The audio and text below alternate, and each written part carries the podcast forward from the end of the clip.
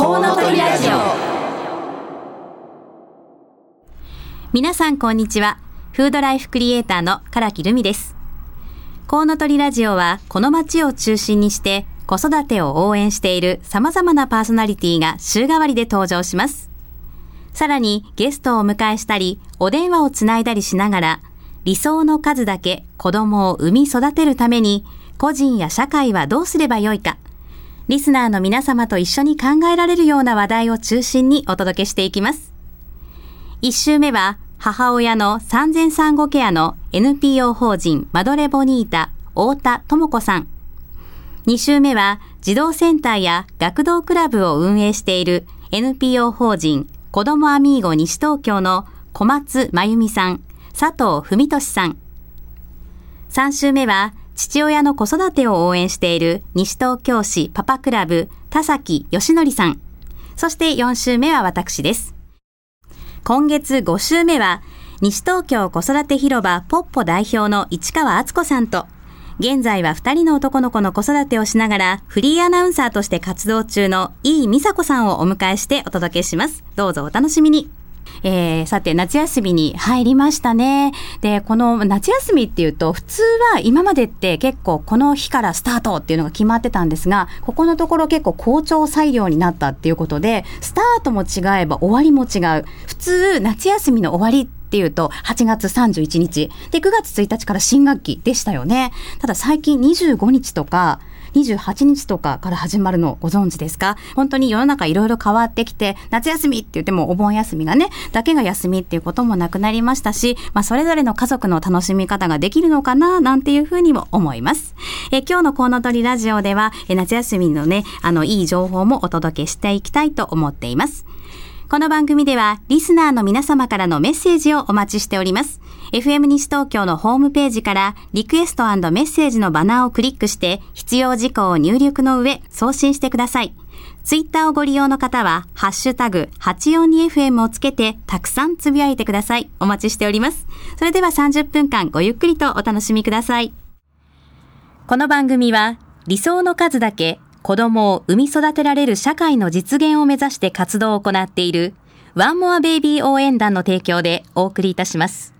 僕だ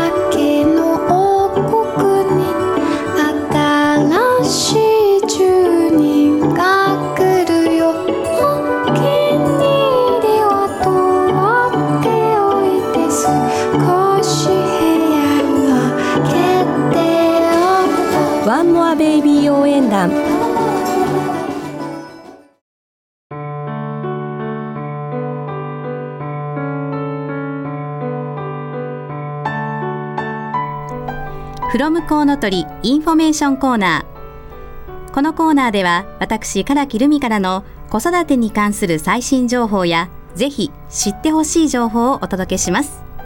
ということなんですが今日はですね私が今回まあするイベントを2つご紹介させていただきたいと思います、まあ、夏休みにも入りまして宿題どうしようかな？うちの子は最初にやるタイプか後にやるタイプかとかいろいろあると思いますが小学生のお子さんをお持ちのご家庭ですと結構気になるのが自由研究だと思うんですよね。これ親がどのように関わったかがかなり差が出るイベントの一つというか 宿題の一つかなというふうにも思うんですが、まあ、私はあの個人的なことを申し上げるとあの自由研究手伝ったことは全くないので手伝ってもらった覚えもないし手伝ったこともないという感じなんですが皆様のご家庭ではいかがでしょうか、えーまず一つ目ですね、えー実は今日なんですね。この放送終わったらすぐあのお出かけいただければというふうに思うんですが、えー西東京市田無町7丁目新青梅街道沿いにあります、えっと、株式会社オートアベニューこちら車屋さんなんですが、え実はこの車屋さんで今日ですね洗車をすると洗車をした方に無料で塩麹のワークショップができる ということになります。講師は私です。ここからねも走っていくわけではありませんがえ塩麹のワークショップということであのまあ麹を使ったた、えー食品類のいろいろとこう歴史ですとかそれから試食なんかもしていただいてあの皆様のお子さんどうでしょうか？日本に必ずある昔からの伝統発酵食と言われていますお味噌とかお醤油とかみりんとかお酒とか、まあ、そういったものが何からできてるかって意外と知らないですよね。で実は今言った、えーお醤油もお味噌もみりんもお酒も材料に同じものが入ってるんです。これが米麹っていうんですが、まあ、この米麹を使った調味料で簡単に一番簡単に作っていただける塩麹というものをねあの今日はご紹介しようというふうに思っていますそして夏休みのまあ自由研究にもなるようにということでこう書き込めるワークシートなんかも用意していますのでまあ手っ取り早く簡単に済ませたい。また日本のこう昔からある食品について少し知ってもらいたいなって思われる方はぜひぜひあのお車と一緒にオートアニベニューまでねいらしていただければというふうに思います、えっと、お申し込みお問い合わせ一応ですね電話番号申し上げておきます。オートアベニュー042-466-3233 042-466の3233です。えっとオートアベニューのホームページからもねあのイベントっていうページがありますのでそちらからももねあのぜひぜひチェックしてみてください。えこの後放送終わったらぜひお出かけください。え洗車がね手洗いなのに1500円ということですのでこちらもちょっとお安めでで無料で塩麹も持って帰っていただけます。えそれからもう一つ。えこちらはですね、えー東伏見駅から徒歩7分のところにあります R エコハウスというところでやるイベントなんですがこちらは夏休み後半になります。8月25日の木曜日に発酵体験教室ということでやはりこちらも塩麹のことをしようと思ってるんですけど、えっと、今日のイベントはまあ、お車洗っていただいた方のイベントということでちょっと短めの30分えそして8月25日のあのイベントの方は1時間半かけてゆっくりとあの麹について発酵ってどういうこととか日本に昔からあった調味料ってどんなものがあったのっていうことも含めてあといろいろね実験もして、えっと、こういうお味噌を食べると体ってこんな風に変化するんだってみたいなことがちょっとわかるような実験もありますので、えーそんなことをしていただきながら、まあ、歴史に触れて味に触れてでしっかりワークシートにご記入いただいてこちらもこのまま自由研究になるのではないか、えー追い込み自由研究型の方は ぜひねこちらにお越しいただければというふうに思います、えーこちらの方のお問い合わせ先はフリーダイヤル0120-281166 0120-281166です。でまたあの直接お申し込みや、えー、と私にお問い合わせをしたいという方はメールでどうぞ FOOD フードですね。LIFE ライフクリエイター CREATOR アットマーク gmail.com です。えー8月25日の木曜日が東伏見駅近くの R エコハウスそして今日が、えー新青梅街道沿いにありますオートアベニューで塩麹のワークショップが行われます。お問い合わせはそれぞれにお願いいたします、えー以上 from こうのとり information コーナーでした。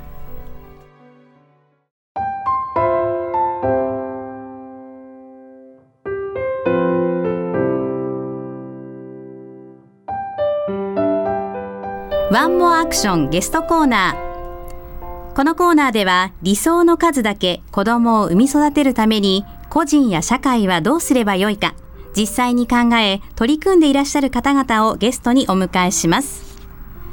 ということなんですが今回はですね、えっと、私が聞いてきた講座をちょっとここでご紹介したいなと思っています。えー今回参加させてもらったのが先月行われたイベントだったんですが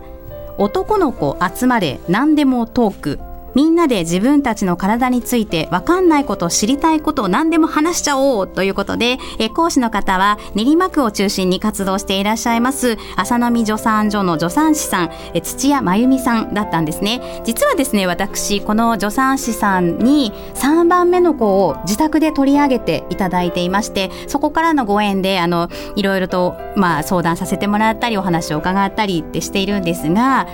私みたいに、まあ、子供を産んでいる人にとっては助産師さんってすごく身近な存在なんですけど実は先生とか保健の先生とかあと看護師さんとかいうのはなんか、まあ、結構身近でも助産師さんっていうと一体何やってるんだろうって思われるお子さんも意外と多いということにね今回気づいたんですね。でそんなことも、まあ、あったんですが今回、まあ、なぜこれを企画してもらったかというと、まあ、性教育っていうと学校でもあるとは思うんですね。ただ、やっぱり多くが体の機能的なものであったりですとか、まあ、あと例えば妊娠、出産、それから子育てみたいなものが普通私たち、まあ、自分も生まれてそれで亡くなっていくのに、意外にそこって簡単にこう、まあ、あの、と月10日子供たちはお腹の中にいて、だいたい1ヶ月ぐらいするとこんな状態で、まあ、生まれてこのぐらいでみたいな話は知っていても、それ以上深く知るチャンスってなかなかないんですよね。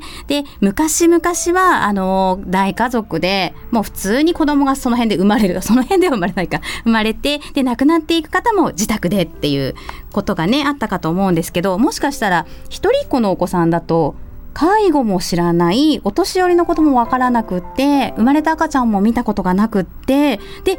いざ自分がお父さんお母さんになった時に初めてそこにこう立ち会うなんていうこともあるかもしれないんですね。でもそれでいいのかなっていうことでもう少しこう体についてね考えてみたらどうかなということで今回あの私のお友達が企画をしたんですけど男の子を集めまして、えー、性教育という形で助産師さんにお話をしてもらいました。で可愛い男の子たちいっぱい集まったんですけど親子で今回参加してもらったんですね。でまあ自己紹介から始まっていろいろなお話をしてもらったんですがまず最初に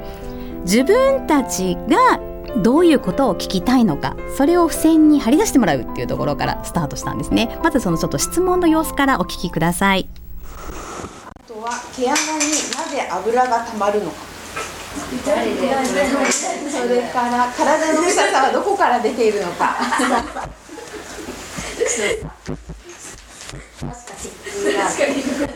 どうして毛が生えるのか。髪の毛とかも生えなかったらずっと生えなかったらちょっと寂しいね。赤ちゃんの時結構薄いじゃない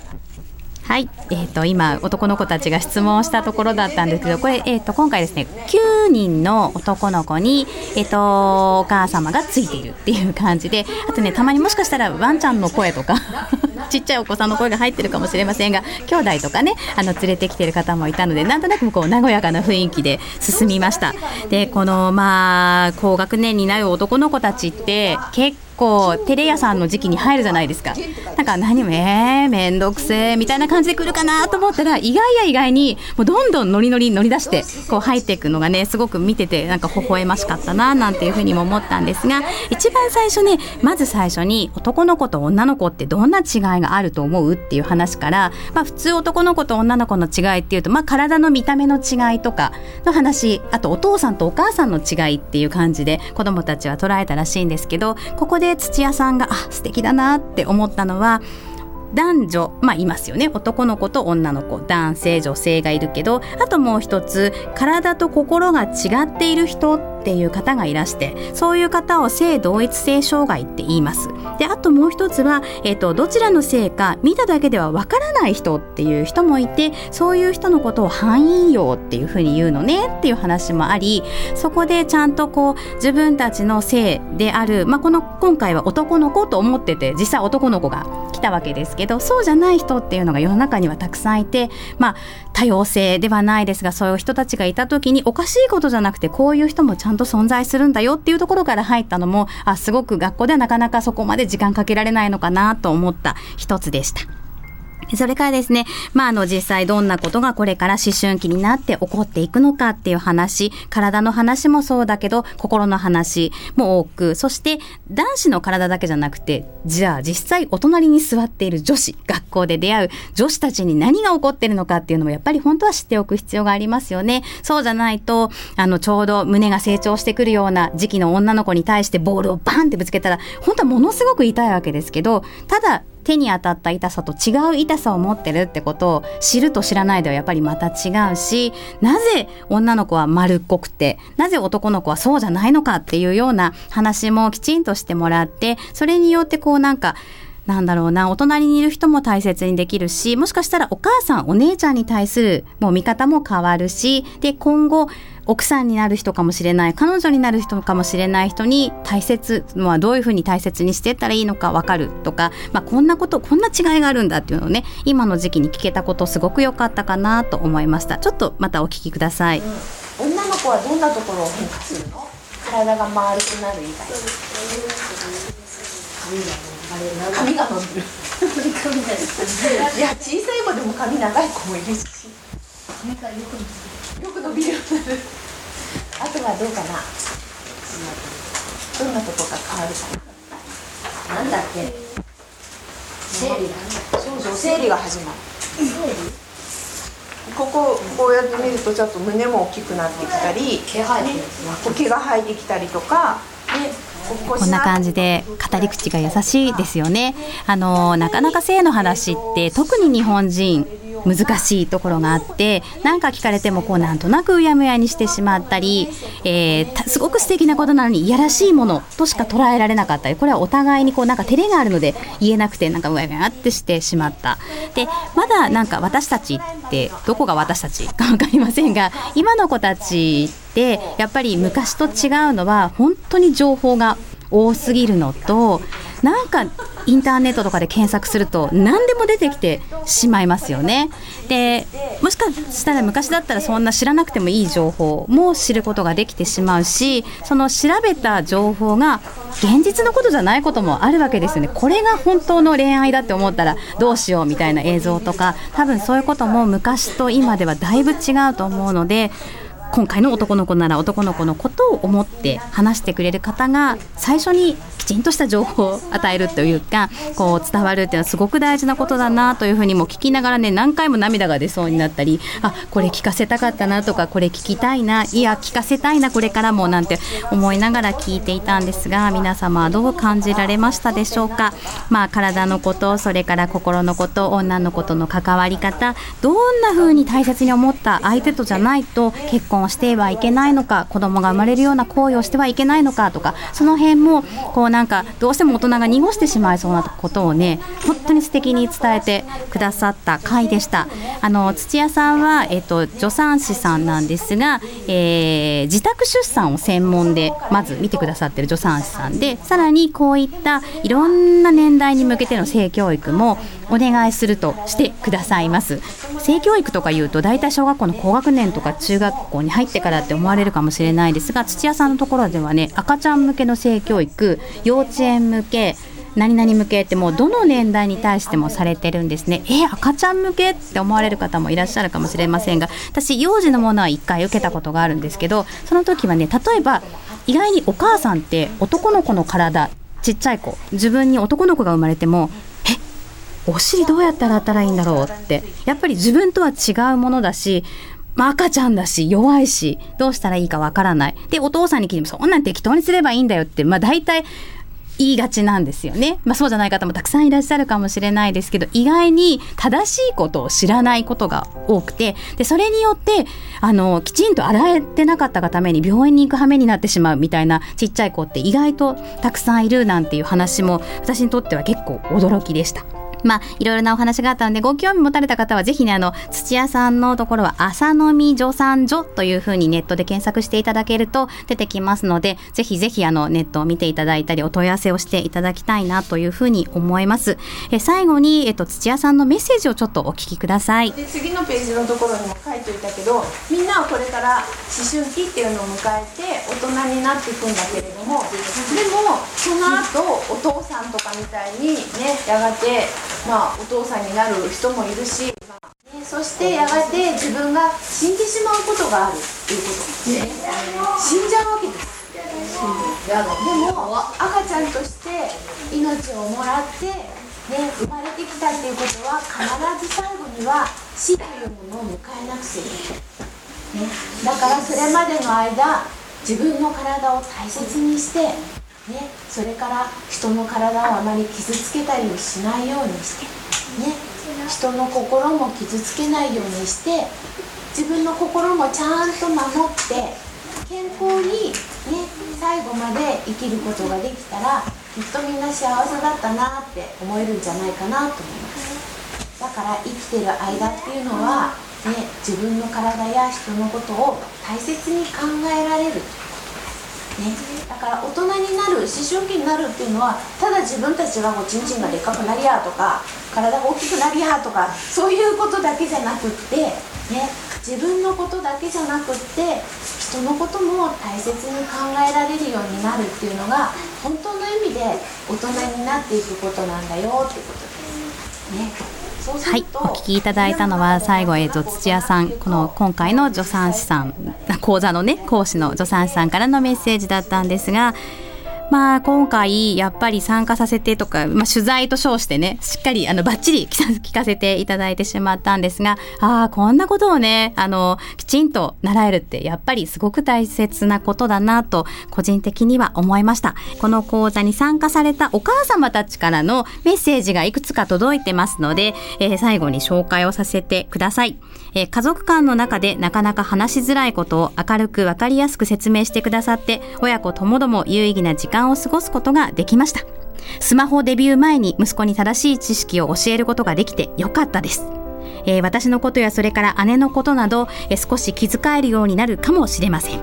男の子の体のことだけではなくて女の子のこともしっかり話してくれたのが良かったです。それから、えー、息子はまだ小学校4年生で学校では性教育のお話を聞いていないのですが一番最初に聞く性教育のお話が土屋先生で本当に良かったと思います。といういろいろあったんですが、まあ、そのいろいろな感想を受けまして助産師さんの土屋さんからもいただきましたので最後ご紹介します、えー、父親がきちんと向き合おうと思わないに対してはなかなか生と向き合うということを習わずに来た方が多い世代ですから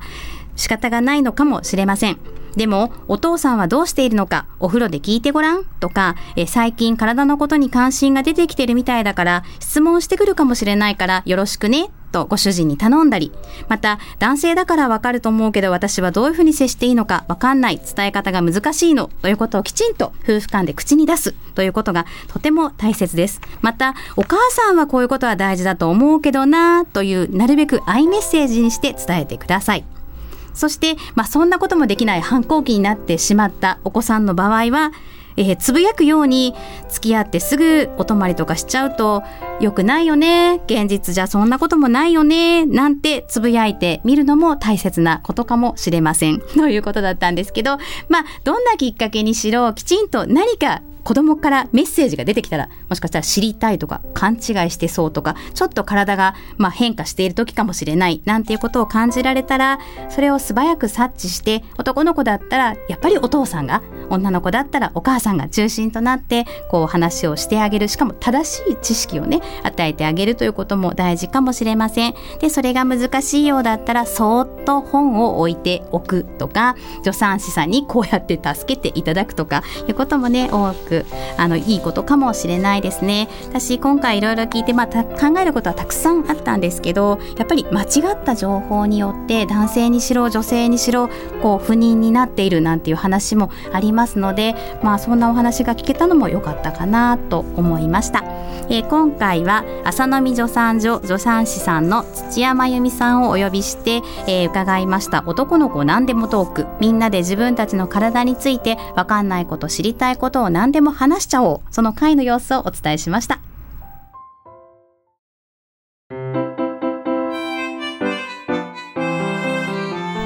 今週の話そうボイスコーナー。このコーナーでは日常生活での子どもたちの声や音をお聞きいただきその録音時にどのようなシーンだったかをご紹介するコーナーです。今週の音はこちら。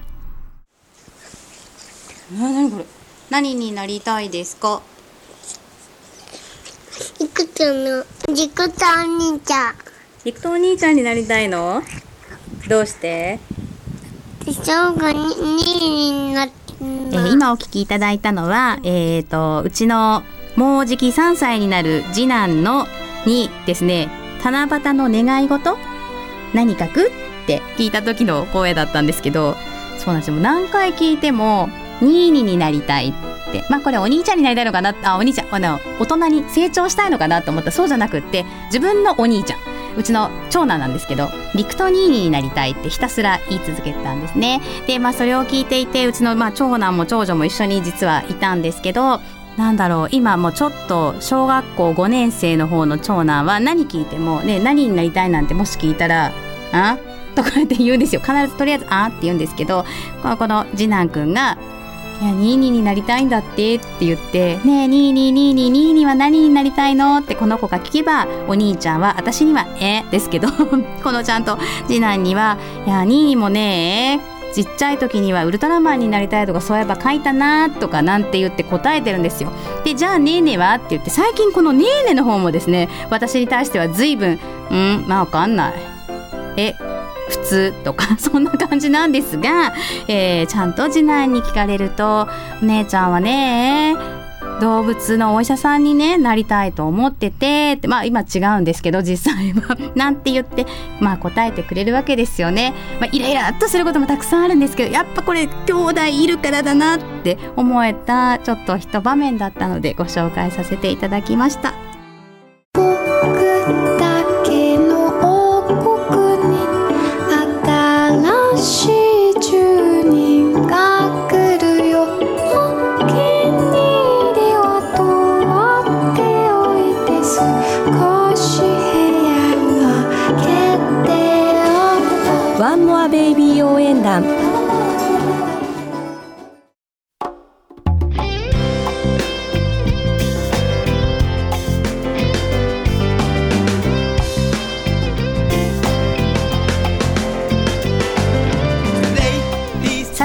そろそろお別れの時間となりました。本日の放送はいかがでしたでしょうか？え今日はゲストコーナーのところで男の子何でもトークということで浅野美助産所の助産師さん土山由美さんのね講座、まあ、お届けしたわけですが、えー今回この講座をね企画したのが私おとのお友達の律子さんだったんですけどその方からちょっとメッセージをいただきましたので最後ご紹介したいと思います。人は生まれてきた以上いつか必ず死を迎える。せっかく授かった命だから勉強したりいろんな経験をしたいね。そして最後に生まれてくることができてよかったなぁと感じられたらいいね。そのために自分の体や命を大切に。そして自分以外の人の命も大切に。これはもうどの年代の子供を相手にしていても土屋さんのお話のね中には必ず入ってるメッセージなんですが、まあ、最後にこちらをご紹介させていただきました。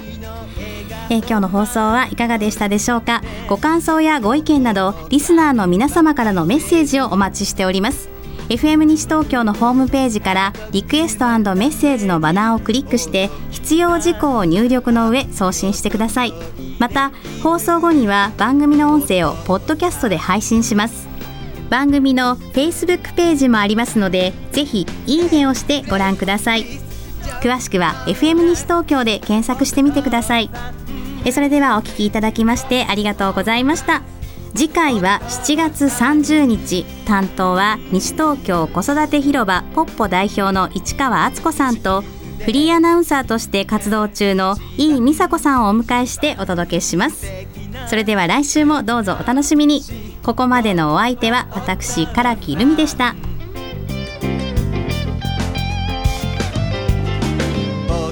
この番組は理想の数だけ子供を産み育てられる社会の実現を目指して活動を行っているワンモアベイビー応援団の提供でお送りいたしました。